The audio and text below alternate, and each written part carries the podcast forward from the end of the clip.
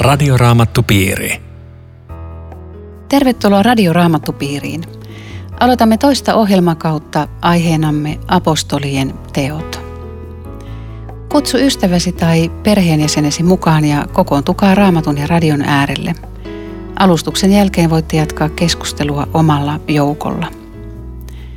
Lähetä meille ilmoittautumisia, palautteita ja kysymyksiä. Osoitteen saat ohjelman lopussa. Jos et edellisellä kaudella vielä ilmoittautunut, tee se nyt. Näin osallistut joka kuukausi kirja-arvontaan sekä vuoden lopussa Vuokatinrannan lomaviikon arvontaan. Tällä kaudella piirissä keskustelevat pastori Erkki Jokinen Suomen raamattuopistosta, Akasiasäätiön työntekijä, teologian maisteri Riitta Lemmetyinen ja Suomen raamattuopiston aluetyöntekijä Aino Viitanen. Tekniikasta huolehtii Aku Lundström. Olet lämpimästi tervetullut mukaan. Tänään katsomme apostolien tekojen lukua yksi. Yleisesti sanotaan, että apostolien teot täyttää tämmöistä kuilua evankeliumikirjojen ja, ja sitten apostolien lähettämien kirjeiden välillä. Miten Riitta apostolien teot on syntynyt ja, ja mikä tämän kirjan tarkoitus ja merkitys oikein on? Tähän alkaa näin, että edellisessä kirjassani hyvä Teofilus. Eli kirjoittaja on kirjoittanut jotakin aikaisemmin. Apostolien teot on osa suurempaa kokonaisuutta. Ensimmäinen osa on Luukkaan evankeliumi ja toinen osa apostolien teot. Miksi ne sitten on kaksi eri kirjaa? Se tuskin oli kirjoittajan tarkoitus, mutta antiikin kirja oli papyruskäärö, ja jotta sitä pystyi käsittelemään, niin se ei saanut olla enempää kuin 10 metriä pitkä.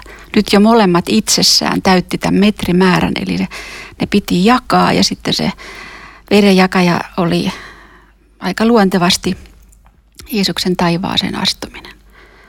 Nyt sillä annettiin nimi apostolien teot. Onko se kovin hyvä? Siitä voi olla montaa mieltä, koska mm. apostoleista se ei kerro paljon mitään lukunottamatta Pietaria ja Paavalia. Mm. Mm. Mutta olihan tällaiset ihan selkeä syykin, Erkki, eikö niin, että miksi alettiin kirjoittaa tämmöistä? Joo, ja lienee myöskin niin, että alun perin kirjan nimikään ei ole ollut apostolien teot, vaan se on ollut vain Luukkaan nimellä kulkenut kokonainen ikään kuin jatko-osa evankeliumille. Että, että kirjahan kirjoittaja mainitaan jo hyvin varhain, että jo toisella vuosisadalla, mutta kirjan nimi apostolien teot voi olla jopa hieman myöhemmältä ajalta – se voisi myös olla pyhän hengen teot mm.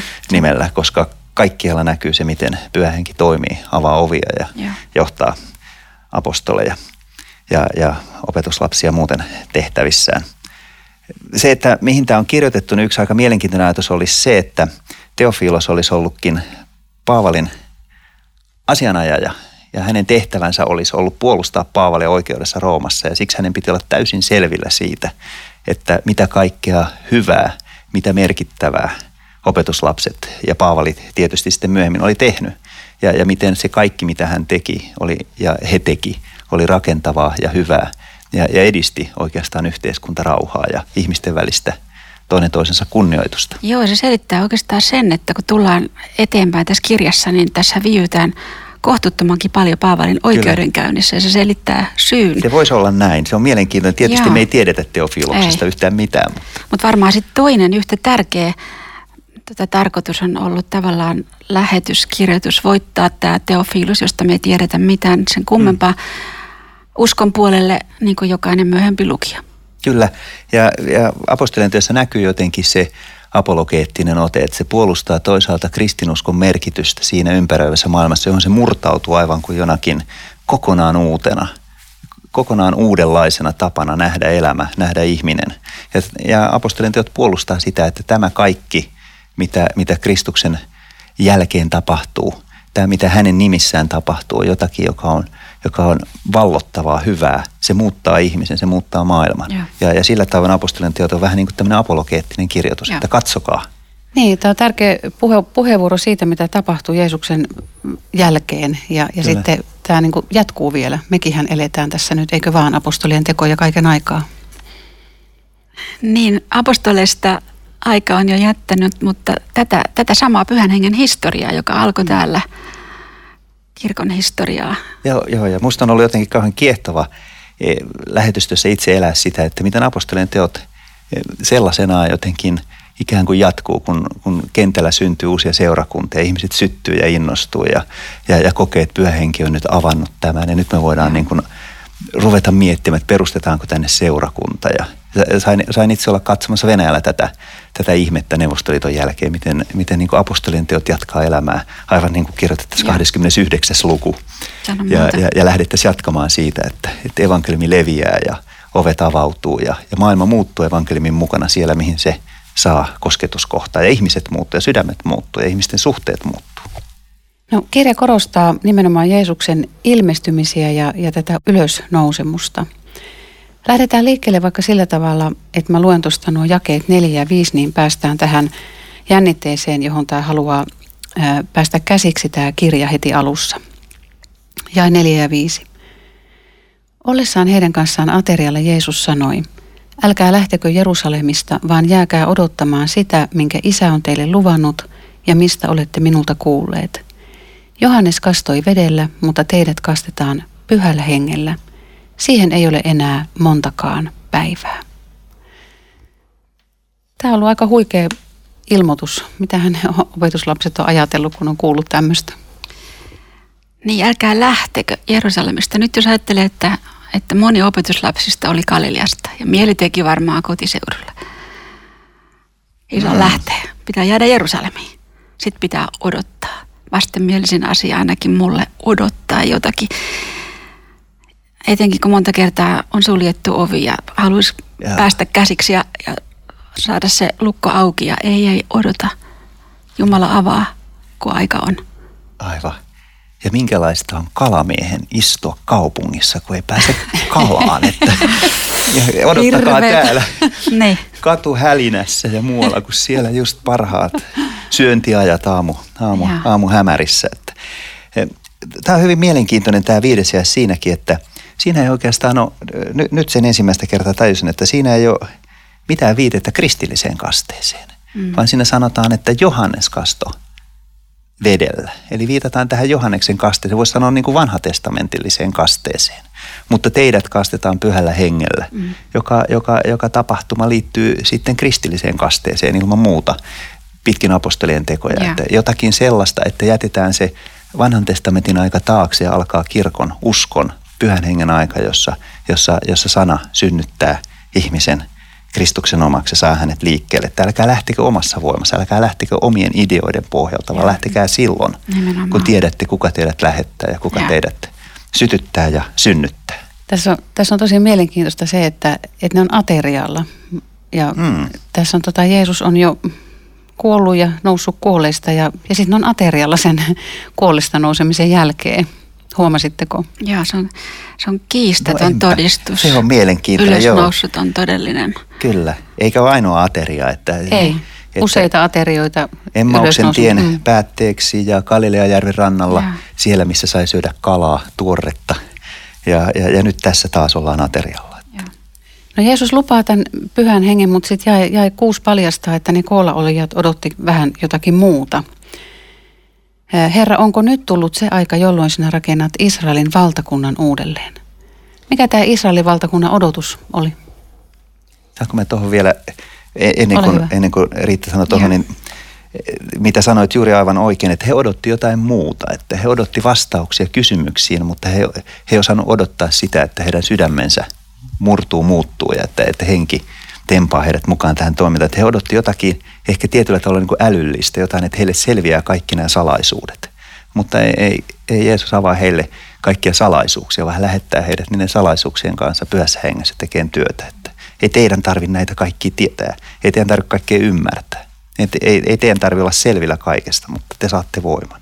Eikö meilläkin ole vähän sama, sama juttu, että kun me tullaan Jeesuksen tykö tai ollaan tekemisissä Jumalan kanssa, niin me halutaan jotenkin hirmu tarkat ja. selostukset, että miten tämä asia menee. Niin, ihan totta, joo. Tämä, tämä ja tänäänkin tässä ollaan kyllä pikkasen samassa tilanteessa, että ei me näistä salaisuuksista paljon saada selville, mutta kun saataisiin hengen voimassa olla, olla, olla Jeesuksen asialla, niin mm. olla ihan hyvillä jäljillä. Mutta siihen niin se, se, niin. se on kysymys. Mä en tiedä, onko mä oikeassa, mutta mä, mulle tuli tämmöinen ajatus, jota Erkki voi sitten kritisoida, että Olisiko, olisiko olla kyse siitä, että odotti Jumalan valtakuntaa maan päälle ja nyt ne oli itse ollut todistamassa, että lunastus on tapahtunut, synti on sovitettu, kuolema on voitettu ja pyhä henki vuodatetaan kohta. Eli kaikki on tapahtunut nyt. Aivan.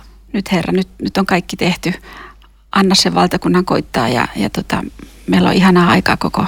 Joo, ja että se taas olisi jotain sellaista, mitä he odotti jo – jo Jeesuksen puheiden ja opetusten ja ihmettekojen keskellä, että, että se valtakunta olisi jotakin näkyvää Israelin niin kuin uudelleen voittoa ja, ja, ja puhdistumista vieraasta vallasta. Ja on, on täysin mahdollista, että, että he luki edelleen näitä tapahtumia sillä tavoin vanhatestamentillisina, että ja. tapahtuu se, että nyt Israelin valtakunta vihdoinkin niin kuin pääsee siihen asemaan, mikä vanhassa testamentissa tulee läpi. Ja he ei näe tätä hengen valtakunnan niin kuin näkymättömyyttä ja, ja, ja salaisuutta. Ja ehkä, ja ehkä tässä on sekin, että, että ne odottaa ikään kuin, että ne ongelmat häviää. Niin, niinhän me ajatellaan, kun me tullaan Jeesuksen tykön ja, ja Jeesus vastaa meille, niin nyt ne, nyt ne ongelmat ratkee ja, ja ei oikein haluta sitä näkökulmaa niin kuin ymmärtää, että, että ne ratkee lopullisesti sitten vasta ja. siellä taivaallisessa ja. Jerusalemissa. Ja. Että. Jeesushan ei kiellä, kun hän vastaa, ettei tämä valtakunta olisi tulossa. Mutta sitten hän sanoo hyvin, hyvin jyrkästi, että ei kuulu teidän tietää. Että oikeastaan voisi sanoa, että, että Jumala ei ole sitoutunut vielä yhteenkään profetia, jos oli joku päivämäärä. Aivan. Eikä se jatkossakaan tapahdu. Aivan. Ja tässä on se sama kiusaus kuin, kuin, kuin kirkastusvuodellakin, että ruvetaan rakentamaan niitä omia majoja mm. tähän kirkkauden keskelle, josta, josta me ei saada oikein otetta. Tehdään maja tähän ja ruvetaan pitämään tässä niin kuin omaa leiriä. Mutta ei me voida leireillä näiden asioiden kanssa, meidän pitää olla liikkeessä niin. hengen kanssa. Ja tässä voi sitten, just kun on näitä, näitä tämmöisiä äh, lahkoja, voi käyttää sitä sanaa, jotka, jotka jää odottamaan tiettyä päivämäärää ja Juh. kertovat sitten, että kuinka täytyy, täytyy toimia, että, että he pelastuu, niin kaikki päivämäärät saa unohtaa. Joo, ja, ja se kiusaus on kovin, kovin alkuperäinen kiusaus saada salaisuudet selville ja rakentaa se tänne. Ja. Eikä tänne voi rakentaa mitään pysyvää, kukaan meistä. Ja. No tuossa jakeessa kahdeksan Jeesus sanoi, että te saatte voiman, kun pyhä henki tulee teihin. Nyt tätä, tätä selitetään joissakin piireissä aika erikoisesti. Mitä, mitä on tämä voima? Mitä, mitä meihin tulee, kun me saadaan pyhä hengen voima? Mitä se on? Mulle tulee mieleen tämä seuraava luku, apostolien teot kaksi. Siinä se voima käy ilmi. Siis Pietarin puhe, se on jotain ihan käsittämätöntä, mikä muutos siinä miehessä on. Eli, eli semmoinen palava halu kertoa Jeesuksesta hengenvaaran uhalla. Sitä se varmaan myöskin oli, jos katsoo tämän kirjan valossa tätä. No entä sitten, jos on arka, arka todistaja, tässä nyt heti sitten arka kuulija pohtii, että, yeah. että niin, mä, mä oon huono no, todistaja. No, kato sen takia just ajattelin nyt, miten arka Pietari oli, kun se Jeesuksen kielsi. Sehän oli todella arka. Ja nyt se on täysin toinen muuttunut mies. Se oli se pyhän hengen voima. Ja, ja, joo, nimenomaan. Ja hengen täyteys, jotenkin mä näen, että, että, että se on täyttymistä persoonan läsnäolosta. Se ei ole jotain niin kuin tällaista eh, selittämätöntä. Voitelua, mitä käytetään. Joo, mm. joo, ei vaan se on jonkun persoonan. Se, että että että kun pyhä henki täyttää Jeesuksen oman, niin se on nimenomaan Kristuksen läsnäolo meidän sisimmässä, meidän elämässä, meidän kaikessa, kaikessa tekemisissä.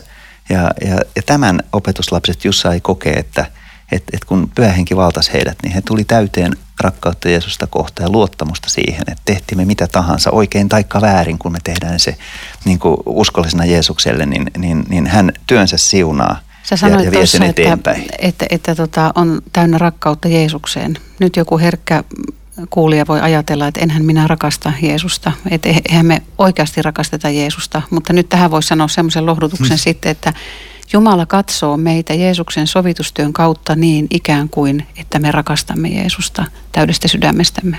Aivan. Kyllähän uskosta aina rakkaus kumpuaa, vaikka, vaikka me ajatellaan, että me rakastetaan Jeesusta, mutta jo usko häneen on, on Jeesuksen rakastamista, koska me ollaan otettu hänen sanansa vakavasti. Mutta tähän, tähän Kyllä, samaan mutta jakeeseen. juuri tähän, että se ei ole tunne, niin, tunnetta. Ei ole tunne, mm. Mut hei, Ei tää... ollenkaan. Se on tietoisuutta siitä, että et, et joku johtaa mun elämääni. Mutta se ja, voi olla tunteita, mutta sen ei tarvitse olla Niin, tämmöinen vähän mm. emotionaalinen ihminen voi aina eksähtää tänne. Mutta mut, tämä pyhän hengen voima, tämä on, tää on siis, tämä jatkohan menee näin, että te olette minun todistajani Jerusalemissa, koko Juudeassa, yeah. Samariassa, maan äärin saakka. Tämähän on siis aivan niin kuin absurdi ajatus, että opetuslapset kuuntelee tämmöistä, että okei Jeesus, että tota, meitä on tässä 11 kaveria, mm. kaikki maailman kansat, maan äärin, selvä, tästä näin vaan hommi. Siis tämä kertoo just tämän, että, että täytyy olla Jumala ja pyhä henki, jotta tämmöinen asia toteutuisi, kun tämä jatko mm. aina maan ääriin saakka. Ja kuitenkin niin on käynyt. Mm. No, tässä on mielenkiintoinen tämä todistajana oleminen, kun Jeesus sanoi, että te olette minun todistajani. Eli pyhän hengen saaminen ei ole sitä, että, että me todistettaisiin välttämättä isästä tai pyhästä hengestäkään, vaan Jeesuksen työstä ja elämästä ja ylösnousemuksesta. Eli semmoinen hyvä pyhä hengen mm. tuntomerkki on se, pyhä hengen tunnistaa siitä, että, että Jeesus on siinä julistuksen keskuksessa, eikö niin? Siinä voi ihan pikkasen olla sitä rakkauttakin. joo, joo, totta kai. Tämä on Radioraamattu Piiri. Ohjelman tarjoaa Suomen raamattuopisto. www.radioraamattupiiri.fi Jatkamme keskustelua apostolien tekojen luvusta yksi. Kanssasi keskustelemassa ovat Riitta Lemmetyinen, Erkki Jokinen ja Aino Viitanen. No, miltä nämä apostolien mahdollisuudet oikein näytti tämän, tämän tehtävän edessä, minkä, minkä Jeesus heille antoi? Tämä on ehkä apostolien tekojen kaikkein kiehtovimpia kysymyksiä. Se, että, että heidän mahdollisuutensa näytti aivan olemattomilta, että galilealaisittain arameaa murtavat kalastajat ja, ja muutama muu, muu opetuslapsi, että he olisivat voinut vallata koko maailman tällä sanomalla – että galilealainen juutalaisuuden herätysliike, joka puhuu Messiasta, tavoittaisi kreikankielisen maailman ja, ja kulttuurin ja, ja, ja päätyisi Roomaan asti. Ne, ne mahdollisuudet näyttää niin pieniltä, että, että se, että näin tapahtuu jo tämän kirjan sisällä, kertoo jotenkin siitä, että, että Jumalan valtakunta on tullut ja pyhähenki toimii ja avaa uutta. Ja tämä on jotenkin tämä näkökulma apostolien teko on jotenkin niin kuin minusta semmoinen melkein kuin neonvärinen huutomerkki kristillisille yhteisöille ja, ja, ja herätysliikkeelle siitä, että älkää käpertykö omiin oloihinne. Että usko on tarkoitettu koko ajan maailman rajalle kohtaamaan ihmisiä, tavoittaa uutta. No, Jeesus otettiin taivaaseen pilvessä. Mitä, mitä tästä herää ajatuksia? Onko sillä jotain, jotain yhtymäkohtia vanhaan testamenttiin tällä pilvellä? No Erkki voisi kertoa sen raamatullisesta merkityksestä. Mulle tuli tämmöinen kuva mieleen usein, kun jättää jäähyväisiä. Joku rakas ihminen on lähtenyt laivalla tai lentokoneella. Sä jäät niin kuin katsomaan, että nyt se meni ja mikään ei ole enää niin kuin ennen. Että tämmöinen tilanne tulee tässä vastaan ja, ja jonkinlainen pettymyskin tavallaan, että pilvi vei Jeesuksen ja meille jää nyt tämä todistajan paikka. Eli, eli Jumala ei ole täällä paremmin nähtävissä, että on vaan tämä, tämä henkilökunta täällä papit ja saarnamiehet, että eikö ne olisi voinut paremmin hoitaa ja just näin sen piti mennä. Aika hauska myös sillä tavoin tämä, tämä sun näkökulma, että et, et raamatussa tämä pilvi oikeastaan on juuri päinvastainen. Niin. Niin kuin symboli ja ilmaus kuin, kuin jättämisen ja, ja menettämisen ja jäähyväisten. Että se on oikeastaan läsnäolon symboli, että Jumala tulee pilvessä – Israelin kansan keskelle ilmestysmajassa ja myöhemmin evankeliumissa kirkastusvuodella. Jumala tulee pilvessä ihmisten keskelle ja se ilmaisee sitä, että hän ei ole tavoittamattomissa, hän ei ole tuon puoleisuudessa, vaan hän on meidän keskellä. Mutta tästä tapahtumasta on tehty sit suuri kirkollinen juhlapyhä, Kristuksen taivaaseen astuminen, jolla ihmiset ei tiedä tänä päivänä yhtään, että mitä me sillä tehdään ja ja mitä se tarkoittaa? Ja siitä oli Helsingin Sanomissa oikein pitkä juttukin, että eikö Jeesuksen elämästä mitään mielenkiintoisempaa olisi löytänyt juhlittavaksi. Ja, ja se ehkä kuvaa sitä, että, että tämä ajatus siitä, että, että Jumalan läsnäolo niin kuin vaihtuu Jeesuksen näkyvästä läsnäolosta, pyhän hengen läsnäoloksi meidän sydämessä. Että siitä on jotenkin vaikea käsittää. Että tässä tapahtuu tämmöinen murros, että Jumalan läsnäolo opetuslasten elämässä ei ole enää nähtävissä Jeesuksen kasvoissa – suoraan näillä ajallisilla silmillä, vaan se on Jeesuksen läsnäolo heidän elämässään tapahtuu pyhän hengen vaikutuksesta ja, ja, ja, ja pyhän hengen omistamisesta heidän, heidän sydämessään. Mutta tämähän on siis megaluokan tapahtuma ja juhlimisen arvoinen. Mitä tapahtuu, kun Jeesus nousee taivaaseen? Mm. Mulla on tässä Efesolaiskirjeen kohta auki. Jumala asetti hänet ylemmäksi kaikkia valtoja, voimia, mahteja, ylemmäksi kaikkia herruksia, jotka mainitaan tässä ja tulevassakin maailmassa. Tästä on kyse. Tästä on kyse, että, että, että niin hän on perillä.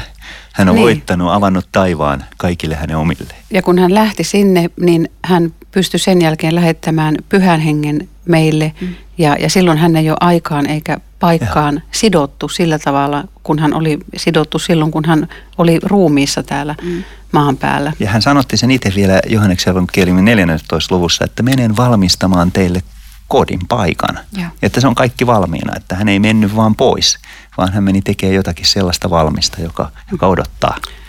No opetuslapset sinne jäi pällistelemään ja katselemaan sinne taivaalle, niin, niin siihen piti nyt tähän taitekohtaan sitten Jumalan laittaa kaksi valkopukusta miestä, eli varmaan enkeliä siihen kertomaan, että, että mitä te siinä töllistelette, että se Jeesus tulee takaisin. Niin, että se, vähän, vähän samanlainen kysymys kuin mitä te etsitte elä, elävää kuolette joukosta, että katseen suunta ylhäältä, nyt mennään eteenpäin, jalat, jalat maan pinnalle ja, ja toisaalta onhan tässä valtava, valtava valtavia terveisiä. Mitä se tarkoittaa, että me tehdään kristillistä työtä ja meillä on tietty päämäärä. Jeesus tulee takaisin, kun että me tehtäisiin täällä, että no joo, katsotaan mitä tästä nyt joskus joo. tulee. Että tota, valtava viesti. Tämä on jotenkin melkein niin kuin hauska muistutus myöskin siitä, mitä Jeesus oli juuri edellä sanonut, että teillä on tehtävä, että ei se seisoskelemalla hoidu. Että, mm. että ei, ei tähän voi jäädä mm. nyt enempää seisoskele, että nyt lähdetään siihen hommaan, johon Jeesus juuri teidät lähetti. He menivät siellä siihen taloon jonka yläkerrasta oli tullut heidän kokoontumispaikkansa. Sinne ne meni seuraavaksi. Ja eikö se, eikö se ole jännä, että siinä on sitten kaikki nämä apostolit mainittu. Yeah. Ja sitten naiset. Siellä oli naiset paikalla. Yeah. Eihän nainen tällä lailla saanut omaa asemaa synagogassa. Ei, eikä, eikä se, että heidät mainitaan tässä ole mikään sattuma. Että se, on, se on kristillisen seurakunnan viesti, että mihin Paavali sitten sanoi se hyvin selkeästi myöhemmin, että ei tässä ole miestä eikä naista. Vaan, vaan kaikki on yksi Kristuksessa, että, että, että naisten asema muuttuu radikaalisti myöskin tällä kohtaa, kun seurakunnan elämä alkaa, että pyöhenki vuodatettiin ihan yhtä lähellä miesten kuin naistenkin sydämeen. Ennen kuin mennään eteenpäin, niin vielä haluan kysyä tuosta, että mitä arvelette, että onko kristityissä paljon niitä, jotka, jotka odottaa Jeesusta takaisin? Hmm. Vaikea kuvitella, mitä voisi olla kristillisyys ilman Jeesuksen paluun hmm. odotusta. Tänä muuta. Mutta onko paljon, niin se on kyllä aika haastava kysymys. Niin. niin, toisella sanotaan, että kun Jeesus tulee takaisin, niin, niin löytäneekö hän uskoa maan päältä? Odottaako tämän päivän seurakunta Kristusta palaavaksi? Kyllä elävä seurakunta aina odottaa ilman muuta. Niin kristillisyys sammuu siihen kohtaan, ja. missä odotus päättyy. Ja. Että eh, ajattelisin näin, että kyllä, on paljon kristittyjä, jotka odottaa, koska se on uskon luonnollinen kuuluu, seuraus. Ja. Se kuuluu siihen jotenkin oleellisesti. Mutta ehkä se voi olla tämmöinen pieni, pieni heräte tässä, että e, ettei niin kuin liikaa sitten näihin – No mä arvaan, että sä mm. kysyit tätä juuri siksi, että siitä, siitä tässä on kyse. Ja jotenkin aika koskettavallakin tavalla tässä 14 ensimmäisessä jakeessa on koko kirkkovuoden kaikki suuret juhlat läsnä. Siinä on mm. pitkä perjantai, ristiinnaulitseminen, siinä on ylösnousemus, pääsiäinen, siinä on pyhän hengen vuodattaminen, helluntai, siinä on sitä ennen jo helatorstai, taivaaseen astuminen ja sitten vielä tämä Kristuksen palun näkökulma, nämä, nämä, nämä kirkkovuoden viimeiset suuret tapahtumat. Tämä, tämä on jotenkin niin tiiviisti tässä, tässä on koko, koko kristillisen elämän ydin. Kaikki suuret tapahtumat. No erään kerran opetuslapsia oli koolla peräti 120 ja, ja Pietari käyttää tilaisuutta hyväksi nousee puhumaan. Nyt hän vetoaa kirjoituksiin ja osoittaa kirjoituksista tämän Juudaksen petoksen, joka on, on raamatussa ollut jo etukäteen tiedossa – ja myös sen, että tilalle on valittava 12 opetuslapsi. Ja Pietari vetoaa tässä salmin 69 ja 109, eikö aika huikea näköala, että Raamattu on tiennyt etukäteen tämän Juudaksen tapauksen ja, ja sen jatkon.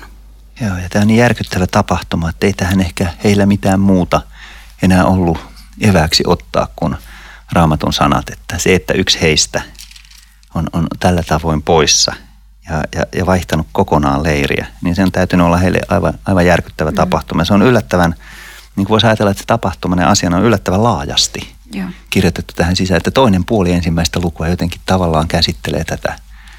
Mulle, mulle tämä puhuu siitä, siitä justiin, miten jos on joku semmoinen hyvin järkyttävä elämäntilanne ja ei enää tiedä mitä ajatella, niin yhtäkkiä raamattu alkaa puhua ihan eri lailla kuin ennen, koska eihän nämä psalmin sanat suoraan kertonut Juudaksesta. Niillä mm. oli oma historiallinen konteksti silloin ja yhtäkkiä ja. pyhä henki avaa sanaa ja, ja tähän Pietarin järkytykseen tulee, että hetkinen, että katso tänne, tämä on koko ajan ollut Jumalan käsissä.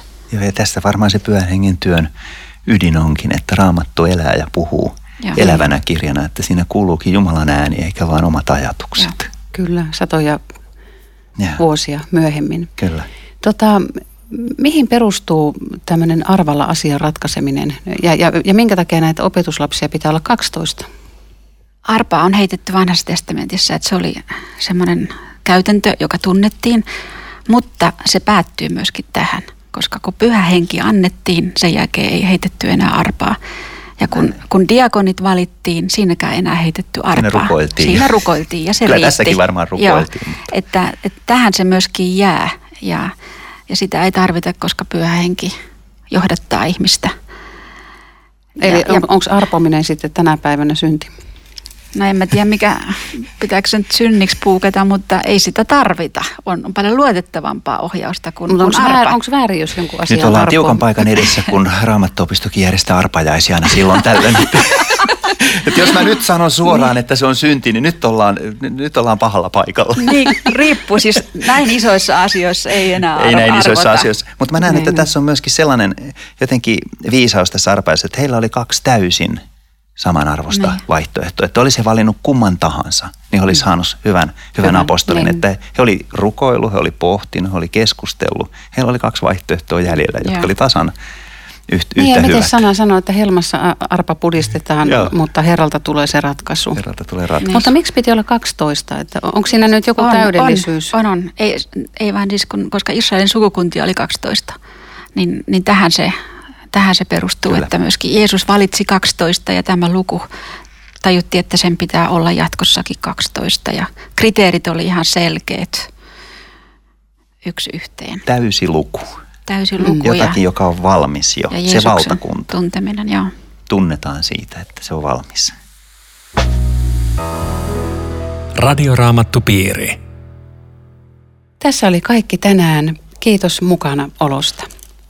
Ilmoittautumisia, kysymyksiä ja kommentteja voit lähettää sähköpostilla osoitteeseen aino.viitanen at sro.fi tai postikortilla osoitteeseen Suomen raamattuopisto PL 15 02701 Kauniainen. Kun ilmoittaudut, liitä mukaan selvät yhteystiedot. Johdattaisitko Erkki meidät loppurukoukseen? Pyhä Jumala, rakas taivaallinen Isä Jeesuksessa. Kiitos siitä, että et ole poistunut meidän keskeltä. Olet lähettänyt henkesi puhumaan meille, avaamaan sanaa ja muistuttamaan kaikessa yksinäisyydessäkin, että me emme ole yksin. Sinä kuljet kanssamme. Pyhän hengen kautta teet sydämemme eläväksi. Kuljetat meitä taivaan kotia kohden. Kiitos, että saamme siunata toinen toisemme. Sinun läsnäolosi armo. Jeesuksen nimessä. Amen. Radioraamattupiiri. www.radioraamattupiiri.fi